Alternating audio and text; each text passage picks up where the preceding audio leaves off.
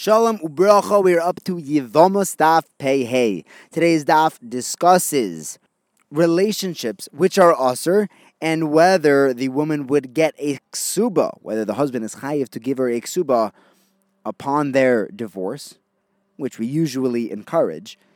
And we have another conversation on Amabays regarding the ksuba status, whether she gets a ksuba by Isure Derabanan relationships as opposed to the Ksuba by an Isur Raisa relationship. We began with Rev Papa and Rev Huna Bered Rev Yeshua. They came to the city of Hinsabu, where Rev Idibar Oven lived, and they asked him, Is there an Isser on a woman to marry someone who is puzzle, or not? Is the Isser only on the man? So he responded, Ref Papa said, It's a brisa.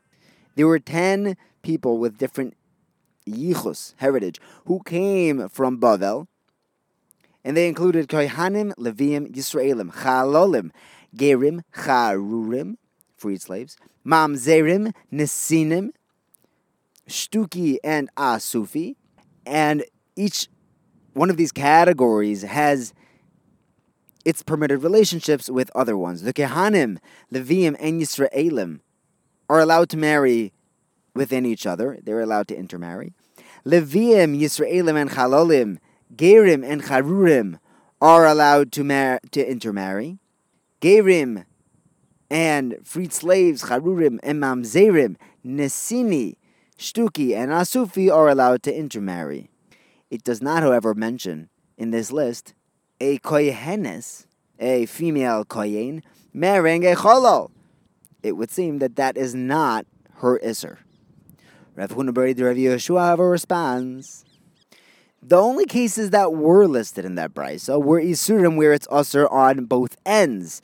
However, a kohen is not allowed to marry a chalola. There is no option of a two-way marriage here, and that's why the kohen wasn't mentioned not a raya whether a kohenes can marry a cholol.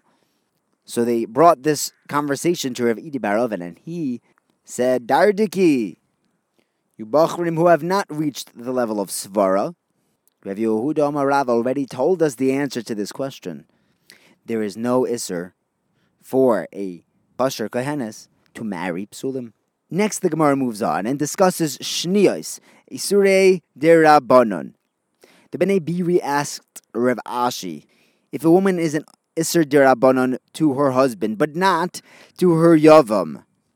Does she attain a ksuba? Does the Yavam give her a ksuba or not? Well, why would you think yes? Why would you think no? Well, we learned that her ksuba comes from the first husband. And if she is usher to her husband, she won't get her ksuba. Or maybe, since she's not getting from her husband, maybe she should get from her Yavam. Rav Ashi responded, We have this already in a brisa. Her ksuba comes from the property of the first husband.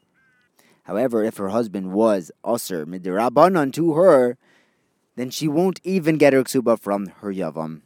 The Gemara says, "Wow, from the fact that you're specifically telling me that she does not receive her ksuba from her yavam, that sounds like there is a concept of a yavam paying her ksuba."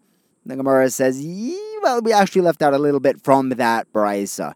Really, what it says is that a woman's ksuba comes from her first husband. If the first husband does not have enough to cover her expenses, then you take from the second husband. But if she was an Isser, Dirabanan, to her husband, then she will not even take from the second husband when there are no funds from the first husband. Next, Rabbi Elazar asks Rabbi Yochanan, if an almona marries a kohen gadol, or a grusha or chalutza marries a kohen hedyot, not allowed. They still get their mezoinos from their husband, or maybe not. Do they get fed from them or not? The Gemara says, well, what kind of question is that? What's the case? If they want to stay married, we are trying to get them to break up. Why would she get fed from him? If we want, rather, if we want them to break up, we should give her mazonas after they divorce, so that it'll encourage her to divorce. Rather, what's the question here? The husband who is not allowed to be married to her went overseas, went out of town and she borrowed money to feed herself in the meantime, is he chayiv to pay that back? Getting getting fed after they divorce is a chelik of the ksuba. So maybe if she's going to get her ksuba, she should also get her mazonis. Or perhaps we're trying to get this couple to break up. So even though she is going to receive her ksuba, maybe she should not be getting mazonis.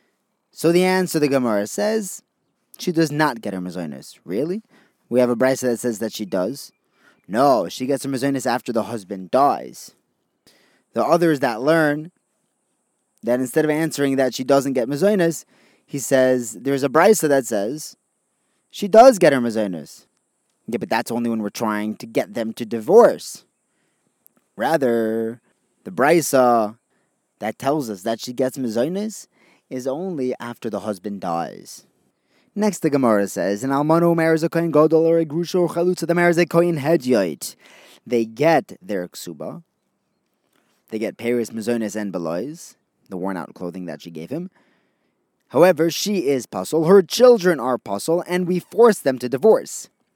However, when it comes to an Isser Dirabanan, she does not get her ksuba. She does not get Paris, Mazonis, and Belois, on the flip side, she is kosher and her children are kosher, but here too we force them to divorce. Rav Shimon ben Elazar says, why do we say that when an almana marries a kohen gadol that she gets her ksuba? That's probably because he's puzzle, she's puzzle, and anytime that they're both puzzle, we knas him that he must pay her the ksuba. However, by derabbanans, why do we say that she does not get a ksuba? Why by deraisas she gets her ksuba, but by derabbanans she does not. And the Gemara brings five alternative answers. Number one, the difference between the Araisa and derabbanan also relationships is that by derabbanan, both he and she are going to be kosher after this relationship. And whenever they're both kosher, we knas her, we take away her ksuba. We don't want this relationship happening. But the fact that they're puzzle is not going to be enough to separate them since the husband is not going to need to pay the ksuba, he will more likely divorce her. Rebbe gives a different answer. Since the Raisa is the Torah, that doesn't need any chizuk.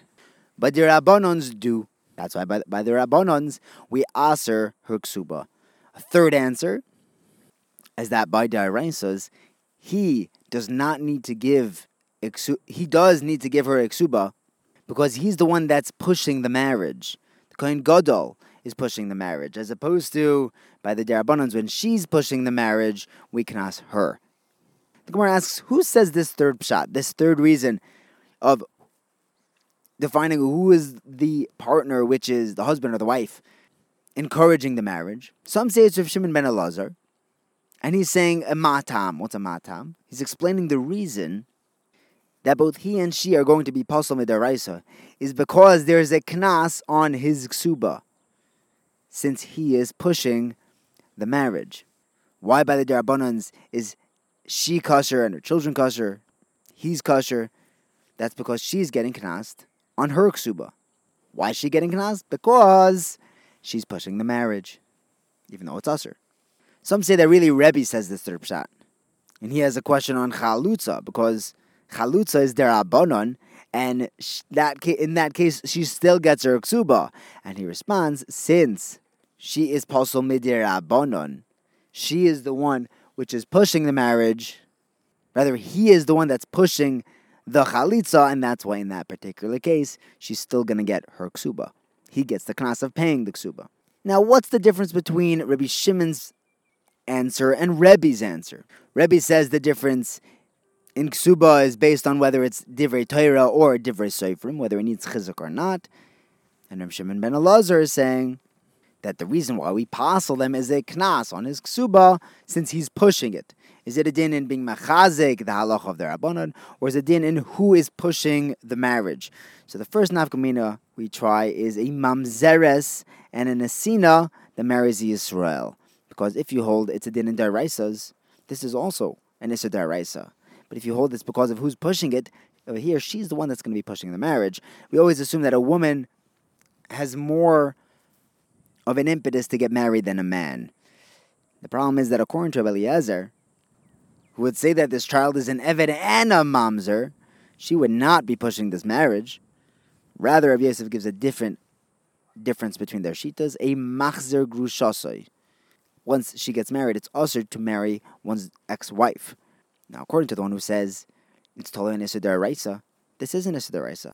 And according to the one who says that it's about who's pushing it, she would be the one pushing the marriage here. I, according to Rabbi Akiva, who says that a mamzer is created even through chayve lavin, she would not be pushing to remarry her ex-husband because she'd be creating a mamzer, according to Akiva. Rather, a papa gives a third nafkamina when you're talking about a ba'ula marrying a kohen gadol, because this is an issa but she's going to be pushing the marriage. I, according to Rabbi Eliezer ben Yaakov, who says that even if it's only a chiyuv asay, this marriage between the Ba'ula and the Kohen Gadol would still create a cholol. She would not be pushing this marriage. Rather, we have Rav Ashi's nafkamina of someone who is bringing his wife, who is a suffix saita. She may be a saita, she's coming to drink, and he sleeps with her on the way. According to Mandomar, we're talking about Deraisa versus Derabanan. This is an issue Deraisa. He just made her a zoina. According to Mandomar, that it's totally in who's pushing the marriage, she would be the one pushing the marriage. The problem is, according to Rav Masio ben Chorash, he says that even if the husband is on the way to give his wife the suffix saita to drink from the saita water, he makes her into a zoina. She's not going to be pushing this marriage. If she's not going to be turned into a zoina, then maybe she she was pushing it. But if you hold that she's mamish going to become a zoina because of this intercourse, she is not going to be the one pushing it. Why would she get knast? Rather, Mar bar Rav Ashi gives us our final nafkamina of a Seita Vadai, where this man's wife, we know for sure, was Mazana. That's an Isser Raisa, and that child would not be a Mamzer. Thank you for learning with me. Have a wonderful day.